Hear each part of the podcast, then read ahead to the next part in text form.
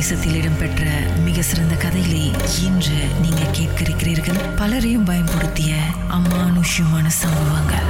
இதோ உங்களுக்காக வலம் வர இருக்கிறது. ராகவில் இது மர்ம தேசம். உங்களுடன் கீதா. திருமதி நவமணி மர்மமா? என்ன நடந்துச்சு? ஓகே நான் வந்து கல்யாணம் பண்ண புதுசு கல்யாணம் பண்ணி பிள்ளைங்க பிறந்து அப்பதான் வந்து எல்லாருக்கும் ஒரு வயசு ரெண்டு வயசு அந்த மாதிரி. ம். சரி நான் இருந்த வீட்டுல வந்து முன்ன அது வந்து அந்த ஏரியா வந்து சுடுகாடான ஏரியா பாருங்க. பார்த்தலாம் அழிச்சுதான் வீடு கட்டியிருக்காங்க. இது வந்து எங்களுக்கு தெரியாது. அப்ப நான் வந்து வீட்ல இருக்கும்போது பிள்ளைங்களை வச்சுக்கிட்டு வேலை செஞ்சுக்கிட்டு இப்படியே இருக்கும்போது கிச்சன் பின்னாடி வேலை செய்யும்போது அந்த கண்ணாடி ஜன்னல் கண்ணாடி கிட்ட வந்து எப்ப பார்த்தாலும் என் மனசு சொல்லுவா கண்ணாடியை சாத்தி திறக்காத திறக்காத அப்படின்னு. திடீர்னு உன்னை ஒரு ஆள் பாப்பாங்க சரி, நான் அதை வந்து பெருசா எடுக்கணும் அந்த கண்ணாடி நான் சாத்தி தான் வச்சிருப்பேன் பாருங்க.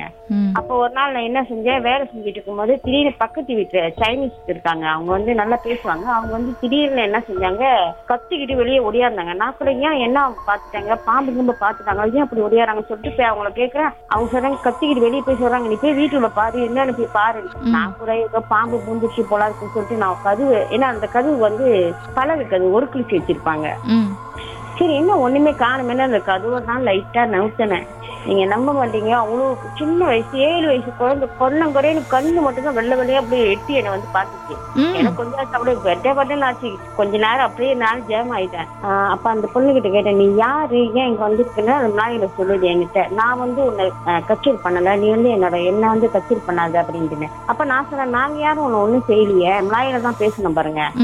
அப்ப நாங்க யாரும் ஒண்ணு ஒண்ணு செய்யல. நீ வந்து எல்லாரையும் பயமுறுத்த இல்ல. நான் உன் பின்னாடி இருக்கேன். நான் உன் பிள்ளைங்க பிறந்ததுல இருந்து உன் பிள்ளைங்க கூட நான் வாழ்ந்துட்டு இருக்கேன். ஆனா என்னால உன் வீட்டுக்குள்ள வர முடியல. எனக்கு ரொம்ப கஷ்டமா இருக்கு அப்படின்னு. அப்ப நான் சொன்னேன் சரி நீ எப்படி வேணாலும் இருந்துக்கோ. ஆனா எங்களை நீ தொந்தரவு பண்ணாது. என் பிள்ளைங்களையும் தொந்தரவு பண்ணக்கூடாது. அப்படின்னு சொல்லி அவகிட்ட நான் சொன்ன பாருங்க அந்த பிள்ளைகிட்ட. அப்ப அந்த பிள்ளைய நான் பார்க்கும்போது ஏழு வயசு. அப்ப நான் கேட்டேன் நீ எப்படி இங்க வந்த? அப்படின்னு நான் பிறக்கும் போதே நான் பிறந்து இறந்துட்டேன் என்ன ஒண்ணு வீட்டு பின்னாடி தான் என்னை வந்து அடக்கம் பண்ணியிருக்காங்க. So, இந்த வீட்டு பின்னாடி நான் ரொம்ப காலமா இருக்கேன். நீ பிள்ளைங்க பிறந்தப்ப அதுங்களோட அது என்ன சொல்லுவாங்க? தொப்புள் கொடிங்களா?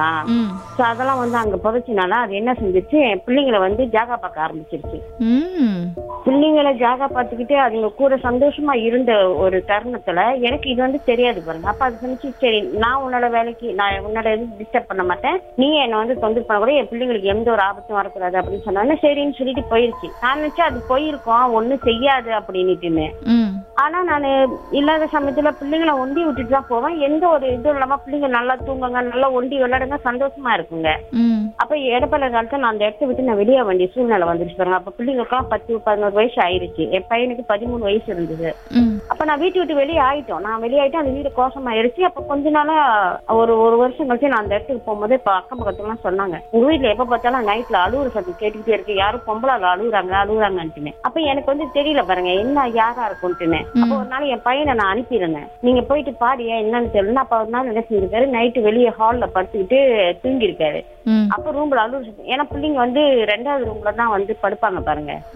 அந்த ரூம்ல உட்காந்துட்டு அழுகுது அழுகுது அப்படி அழுதா என் பையன் என்ன செஞ்சிருக்கிறான்? ஏன் இப்படி யார் அழுகுறா ரூம்ல நம்ம ஒண்டிதாம இருக்கு அப்படின்னு சொல்லிட்டு போய் கதவு தட்டி என்ன அது யார்? அப்படின்னு கேட்டோம்னா அழுவு நின்றுச்சு. அப்ப அவங்க வந்து என்ன செஞ்சிருக்காங்க? ஓகே வீட்ல ஆளு இருக்கு போல இருக்கு. அப்படின்னு சொல்லிட்டு பேசாம அக்கம் பக்கத்துல யாரோ ஒரு பொம்பளை யாரோ இருக்காங்க அந்த வீட்ல. அதனாலதான் இவங்க யாரும் இல்லாதப்ப அந்த பொம்பளை அழுதுகிட்டே இருக்கு அப்படின்னு தப்பா நினைச்சிட்டாங்க. சரிங்களா? அப்ப நான் என்ன செஞ்சேன்? பையன் இல்லாத நேரத்துல வீட்டுக்கு போவேன். ஆனா பிள்ளைங்க எல்லாம் கூட்டிட்டு போய் நாங்க தங்கும் போது நான் இருந்தது கெடாவுல. ஆனா இப்ப நான் இருக்கிறது கிளைங்ல ம். சரிங்களா? அப்ப நான் லீவு நல்லா அந்த வீட்ல போய் தங்குவேன். அந்த வீட்ல தங்கும் போது பிள்ளைங்களா இருந்துச்சுன்னா அவ்வளவு அமைதியா சந்தோஷமா வீடே பிரகாசமா இருக்கும். ஆனா நாங்க இல்லாதப்ப அந்த வீடை பார்த்தாக்கா அப்படி ஓன்னு இருக்கும். அப்ப அந்த பிள்ளை வந்து எனக்கு சொன்னிச்சு நான் இங்கதான் இருக்கேன். நான் என்னோட ஆத்மா ஒண்ணும் முடியல. என்னால உன் பிள்ளைங்களை விட்டுட்டு இருக்க முடியல. நானும் கூட வரேன் அப்படின்னு. நான் சொன்னேன் என்னால உன்னை அங்கெல்லாம் அழைச்சிட்டு போக முடியாது. உனக்கு வேணுமா? நீ அந்த எல்லைக்கு வந்து என் பிள்ளைங்களை பார்த்துட்டு போ. அது மட்டும் என்னால செய்ய முடியும். திருமதி நவமணி அப்படி லைன்ல இருங்க. பாட்டுக்கு பிறகு மேலும் என்ன நடந்ததுன்னு பேசலாமே. ராகாவின் மர்ம தேசம். ஒரு மில்லியன் தடவை நேயர்கள் பாட்காஸ்ட் அதாவது ஆன்லைன் வாயிலா கேட்டிருக்கீங்க. ஒன் மில்லியன் இந்த சாதனைக்கு. மிக்க நன்றி. இந்த சாதனையை முன்னிட்டு உங்களுக்காக இன்று வந்தது பெஸ்ட் ஆஃப் மர்ம தேசம். கடந்த வாரங்களின் கதைகளை மீண்டும் நீங்க கேட்கணும் அப்படின்னு நினைச்சீங்கன்னா ஷாக் ஆப் வாயிலா கேட்கலாம். S Y okay settings language தமிழ்னு இருக்கணும். சர்ச் பட்டன்ல மர்ம தேசம்னு டைப் பண்ணுங்க. ஷாக் காஸ்ட்னு கிளிக் பண்ணுங்க.